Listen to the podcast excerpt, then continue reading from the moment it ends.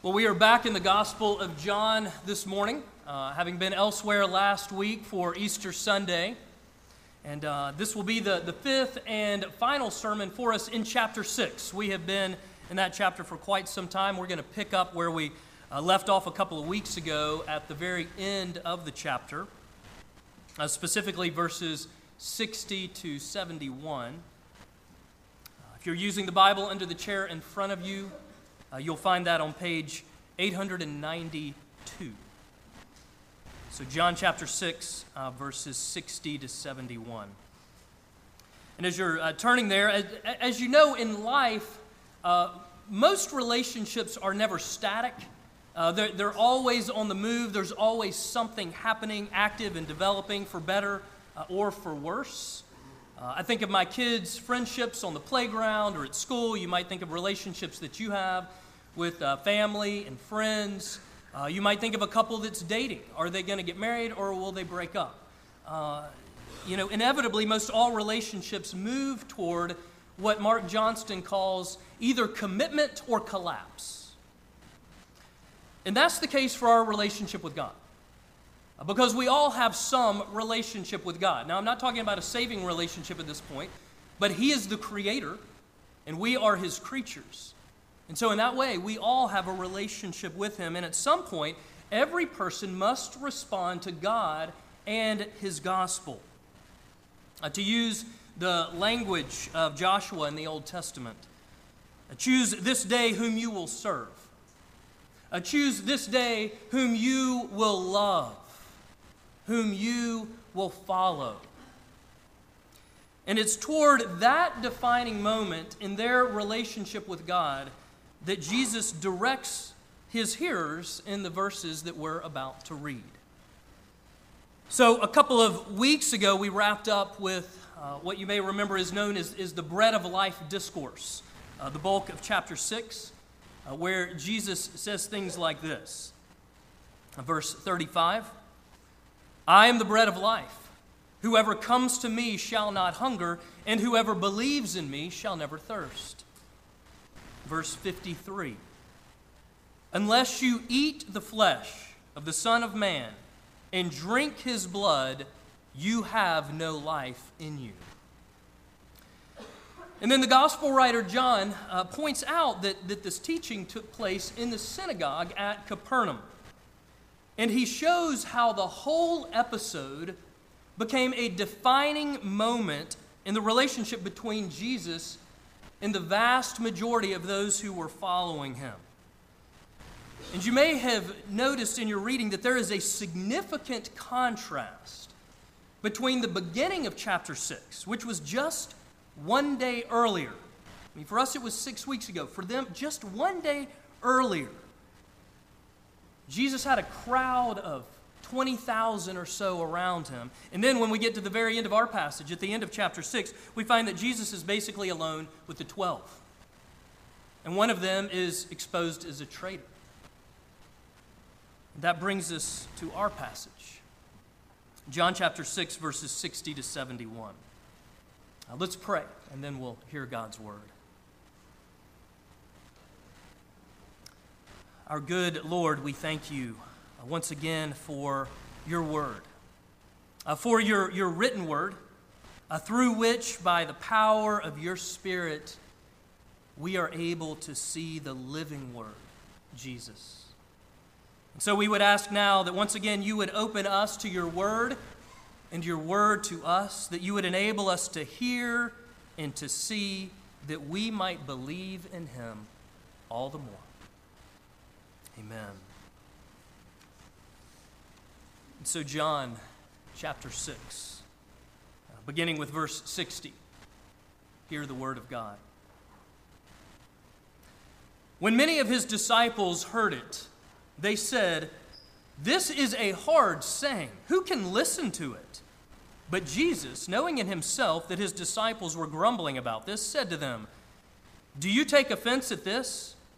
then what if you were to see the Son of Man ascending to where he was before? It is the Spirit who gives life, the flesh is no help at all. The words that I have spoken to you are spirit and life, But there are some of you who do not believe.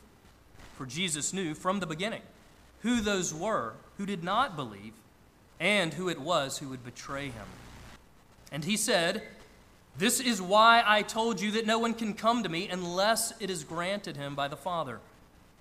After this, many of his disciples turned back and no longer walked with him. So Jesus said to the twelve, Do you want to go away as well? Simon Peter answered him, Lord, to whom shall we go? You have the words of eternal life, and we have believed and have come to know that you are the Holy One of God. Jesus answered them, Did I not choose you, the twelve, and yet one of you is a devil? He spoke of Judas, the son of Simon Iscariot, for he, one of the twelve, was going to betray him. And this is God's Word. Now, you may have noticed in the reading uh, that the passage breaks into two scenes. It, it begins with Jesus and the crowd, and then it ends with Jesus and the twelve. And what John is, is showing us in these two scenes is the nature of false discipleship and true discipleship. And so that's how we're going to look at the passage. Uh, first, false discipleship, and then true discipleship. And so we begin with false discipleship, uh, verses 60 to 66. Uh, here again, these words. When many of his disciples heard it, they said, This is a hard saying. Who can listen to it? But Jesus, knowing in himself that his disciples were grumbling about this, said to them, do you take offense at this? Then what if you were to see the Son of Man ascending to where he was before? It is the Spirit who gives life, the flesh is no help at all. The words that I have spoken to you are spirit and life. But there are some of you who do not believe. For Jesus knew from the beginning who those were who did not believe and who it was who would betray him. And he said, This is why I told you that no one can come to me unless it is granted him by the Father. After this, many of his disciples turned back and no longer walked with him. After this, the false, the superficial discipleship of many was exposed. We see in, in verse 60 that, as I've mentioned already, we're dealing with the larger crowd. It's a crowd that's, that's been, bu- been building since uh, the beginning of the chapter, the feeding of the 5,000, uh, just the previous day, and it has continued to grow, to gain momentum, to pick up speed throughout Jesus' teaching in the synagogue. People are hearing about it, and they are coming, and they want to follow. But then, with this teaching, they complain. They say, This is a hard saying. Who can listen to it? Now, what is the it? Who can listen to it? Uh, just a moment ago, I, I read what Jesus had said a few verses back, back in verse 53, where Jesus said that they must eat his flesh and drink his blood. Now, if you're familiar with the story, you go, Yeah, I've heard that before.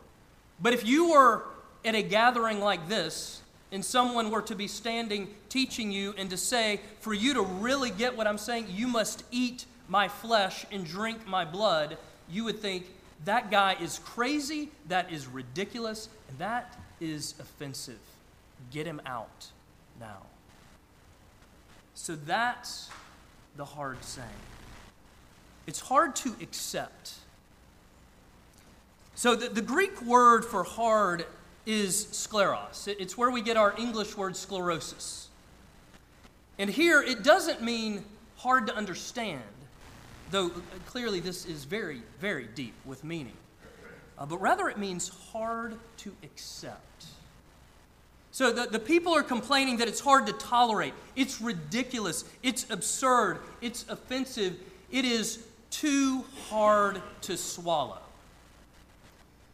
Now, when I think about that, it makes me think of my, my own kids. Okay, they get a cough, we want to give them cough medicine. Oh, the nasty cough medicine. I, now, I tell them that they need to talk to their grandparents about nasty cough medicine.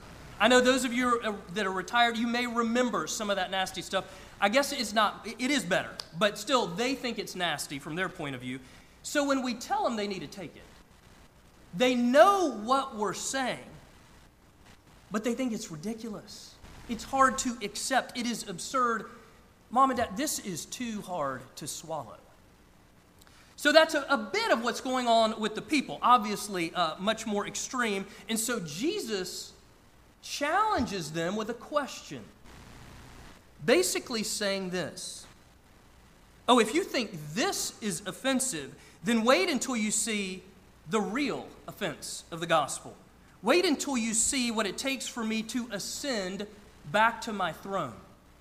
When I am lifted up on a cross for you. Wait until you see the scandal of the cross, what it takes for me to save you, helpless people, from your sins. And then to help us along as readers, John makes it clear that Jesus' words are to be taken spiritually. As biblical scholar Craig Keener puts it, Jesus is not speaking literally, as if they are to eat his literal flesh. Jesus speaks of life through the Spirit. That's what he says in verse 63. Jesus says, It is the Spirit who gives life. The flesh is no help at all. The words that I have spoken to you are spirit and life. In other words, the flesh, human effort and reason, it's not going to cut it. It's not going to get you anywhere. It's the Spirit who gives ability, understanding, and acceptance. It, it, it's the Spirit who gives real faith and thus real life. As James Boice writes, people have said, Wouldn't it have been wonderful to have known the Lord Jesus in the flesh? Wouldn't it have been glorious to have walked with him, to have heard his voice, to have traveled with him as he moved from place to place during his three year ministry? Oh, how much easier to believe. I suppose that for some it would be wonderful.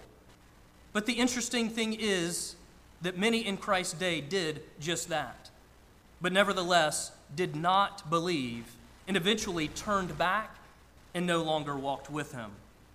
Knowing the Lord in the flesh did not necessarily mean they'd believe in him. It's only through the ministry of the Holy Spirit that we can understand and accept what Jesus says and what he did. And Jesus says, the Spirit gives life. And this is why I told you, and he's referencing back to verse 44, a couple of sermons ago. And this is why I told you that no one can come to me unless it is granted him by the Father, unless the Father has enabled him.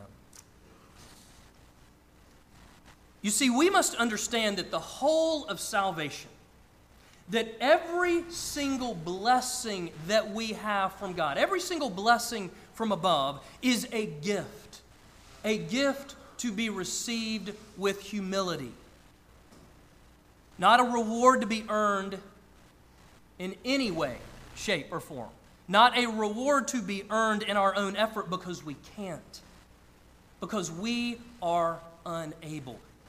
And ultimately, that is the offense. You see, like the crowd, we usually don't want someone to lord over us. We're fine with people doing nice things, good things for us. But to lord it over us, no, we, we prefer the miracle maker, the miracle man, who just earlier, the, the day before, could take five loaves and feed over 5,000 people. I mean, that's the kind of Jesus that I want. Here's my need. Could you just fill it? And then I can move along. You know, it's kind of the, uh, the genie in the lamp type of Jesus, where I just want to rub the lamp. You know, let's keep it spiritual. I want to rub my Bible. Jesus comes out and says, Yes, what would you like? And I say, Jesus, my first wish is. Or again, I put it in prayer so it sounds more godly. But I tell Jesus what I want, He gives it to me, and then I can go on, right? Amen. Hallelujah. Now, we all do that to varying degrees. I mean, if we take any time to really look at our, at our prayer lives, at times we can catch ourselves punching the button on the Jesus vending machine. But here's the difference, okay? False disciples are marked by this. False disciples are marked by turning away and no longer walking with him when they don't get what they want. Hey, I've tr- I decided to try it. I decided to give Jesus a chance.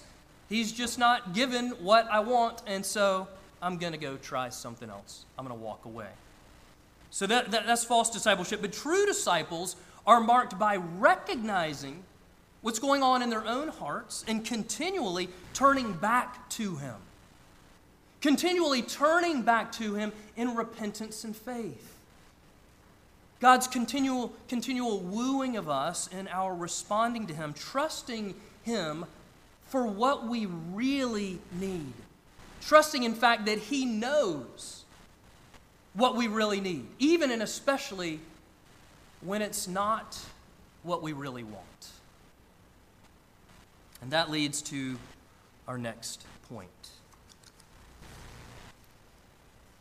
And so now we come to the, the sudden turn in our story.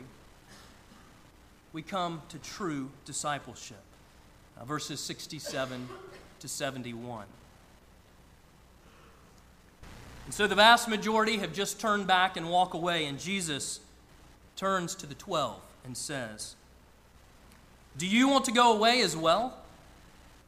Simon Peter answered him, Lord, to whom shall we go? You have the words of eternal life, and we have believed and have come to know that you are the Holy One of God.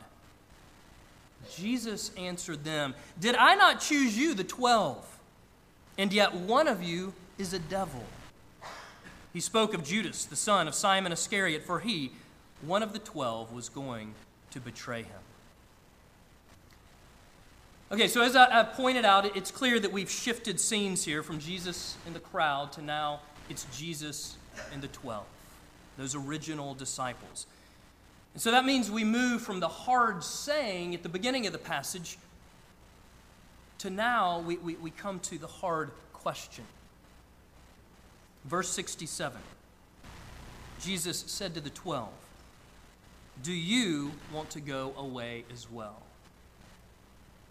Now, it's important for us to note, and I, and I want to make this clear because we could lose it if we're just reading it quietly to ourselves. This is not Jesus with a pity plea, like, oh my goodness, I just had so many followers. I had a great megachurch, and I said something offensive, and they, they, they've all left. You guys don't want to leave me too, do you? That is not at all what Jesus is doing. No, Jesus is offering a challenge.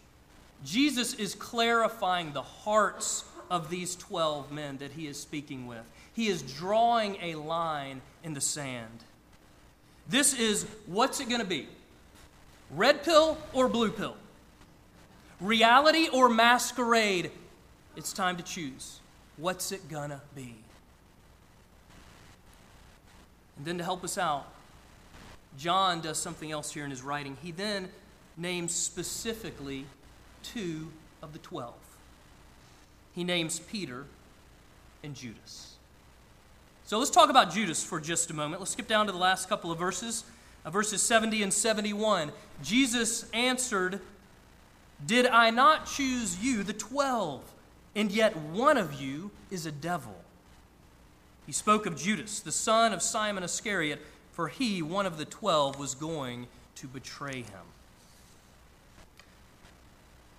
So this is the first time that Judas is mentioned in John's gospel, and uh, th- you know this is somewhere in the first third or so of the gospel.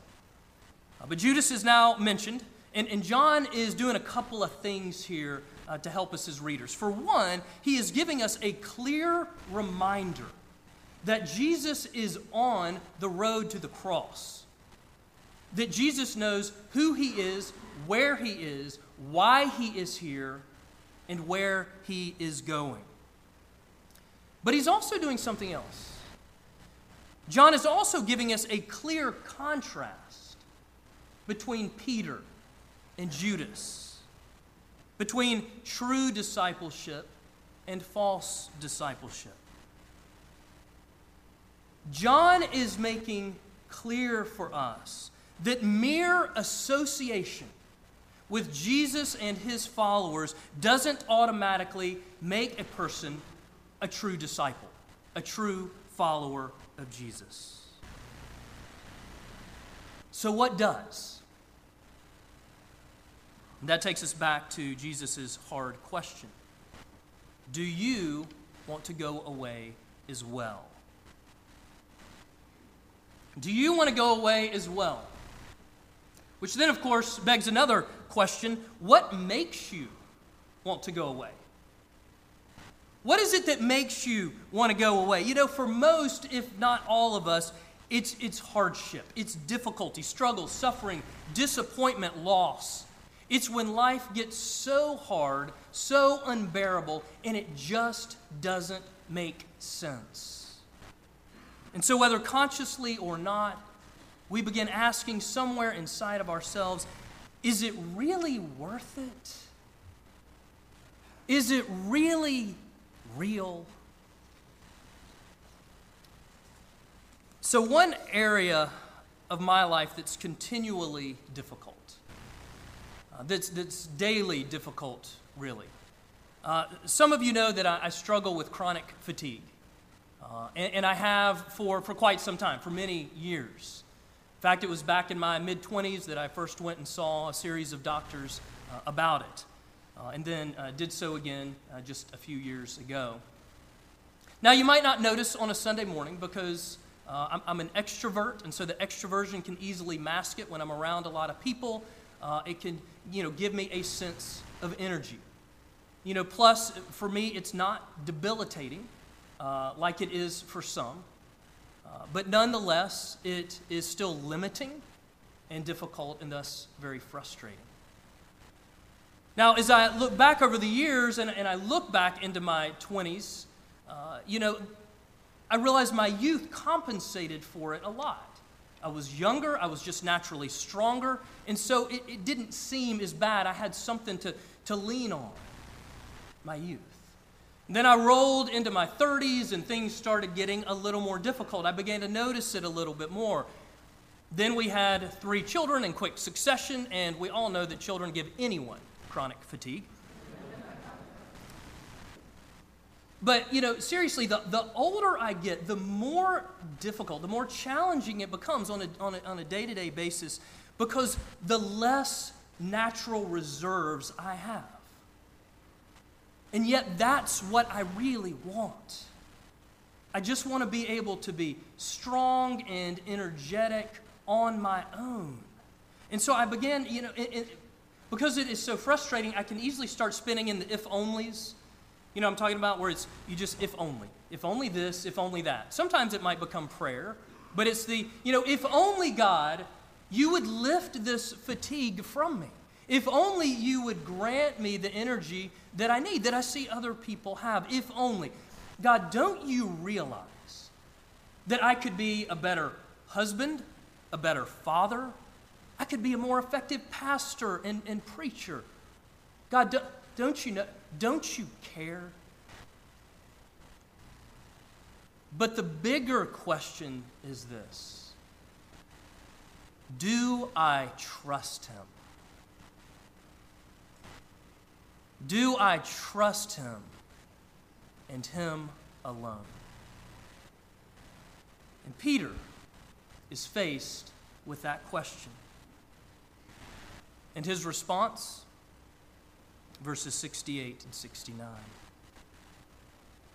Lord, to whom shall we go? You have the words of eternal life, and we have believed and have come to know that you are the Holy One of God. Lord, to whom shall we go? Now, over the, the years, I've often wondered if Peter is, is just simply resigned at this moment? I don't know. But I mean, think about it for a moment. He's already experienced, in just the past day, being at the end of himself. He has already had to come face to face with his own inabilities and limitations at least three times in just chapter 6. So if, if you think back, you know, there's the feeding of the 5,000. Things are going great. There's the inner circle of the 12. They're hanging out with Jesus. He's doing a great job teaching, and then realizes it's late in the day 20,000 or so people. Jesus turns to the 12 disciples and says, You give them something to eat. What? Th- this is crazy. We have nothing. He goes, Then bring that to me. And he takes their nothing and he multiplies it and he provides abundantly for the people through the disciples. And then the episode ends, and it's time to go across the sea. Jesus says, Get into the boat, go, go across, we'll, we'll have a rest. They're like, I got this. We've done this plenty of times. Get in the boat, there's 12 of us to row, and we'll get across. Storm comes up, no big deal. Sea of Galilee has these all the time. We can handle this. But all of a sudden, Peter, along with the rest of them, is faced with his inability to even row the boat forward in the face of this particular storm. But once again, Jesus provided got them where they were going. Or just even a few moments earlier in our passage. I mean, I think of just the excitement that must have been a part of those 12 disciples over the, the past day. They've been following Jesus, and here's Jesus front and center stage, and but you know, they're the inner circle, they're close to Jesus, and there are thousands of people now a part of the mega church, their own staff at the church. And how exciting we are on the winning team, Team Jesus. And then he says something ridiculously offensive, and the people leave. They're gone. Is it really worth it? Is it really real? And Peter says, Yes. Yes, I, I don't get it. It doesn't make sense. But it's all I've got. Now, maybe he's resigned, and maybe he's not. But regardless, either way, either way, he is expressing true faith. Why? Because he is looking to Jesus and to Jesus alone. That's all he's got, and that's all he needs. Bruce Milne says, the only true security is having no security except the mercy of God. Lesslie Newbigin says, To truly believe is to have been brought to the place where you know that you have to completely rely on Jesus and on Jesus alone because there is nothing and no one else. It is ultimately Jesus plus nothing. To whom shall we go? Friends, there is no one else. Now, let me end with this. It's, it's one of my favorite illustrations. Uh, some of you will be familiar with it. comes from uh, C.S. Lewis's The Chronicles of Narnia. Uh, those beloved books, where if you are familiar with them, you know that we continually encounter this great lion, Aslan, the Christ figure uh, throughout the stories. And in the book The Silver Chair, we meet a, a young girl named Jill Pole, uh, no relation to Ron and Jan. But we, we encounter Jill as she has fallen asleep in the woods, and she wakes up and she is alone and afraid and dying of thirst. And she begins to hear something that sounds like water. And so she begins to walk towards it. And of course, the closer she gets, the more and more she realizes it's water. And she is just, again, she is dying of thirst. And so finally, she comes to the edge of the woods, and, and there's a great green open space that leads right to a flowing stream, cold, fresh water. And she is so excited, except there's a problem, a big problem. Because between her and that stream is a huge lion and it is just staring at her. Are you thirsty? asked the lion. Oh, I'm dying of thirst, said Jill. Then drink, said the lion. Uh, m- may I? Could I? W- w- would you mind going away while I do? asked Jill. The lion answered this only by a look and a very low growl. And as Jill gazed at its motionless bulk, she realized that she might as well have asked the whole mountain to move aside for her convenience. Oh, the delicious rippling noise of the stream was driving her nearly frantic. Will, will you promise not to do anything to me if I come? asked Jill. I make no promise, said the lion. Oh, Jill was so thirsty now that without noticing it, she had come a step closer. Do, do you eat girls? she asked. I have swallowed up girls and boys, women and men, kings and emperors, cities and realms, said the lion. It didn't say this as if it were boasting, nor as if it were sorry, nor as if it were angry. It just said it. Oh, I dare not come and drink, said Jill. Then you will die of thirst, said the lion. Oh, dear, said Jill, coming another step closer. I, I suppose I must go and look for another stream.